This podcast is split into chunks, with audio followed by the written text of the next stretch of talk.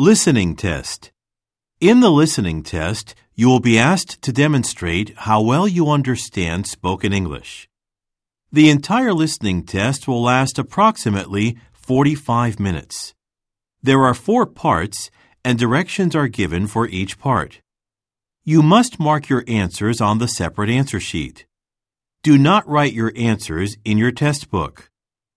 Part 1 Directions For each question in this part, you will hear four statements about a picture in your test book.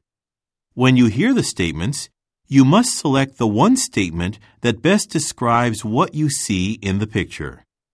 Then find the number of the question on your answer sheet and mark your answer.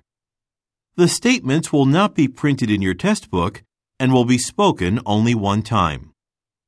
Look at the example item below.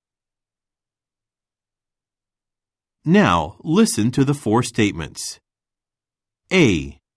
They're moving some furniture. B. They're entering a meeting room. C. They're sitting at a table. D. They're cleaning the carpet.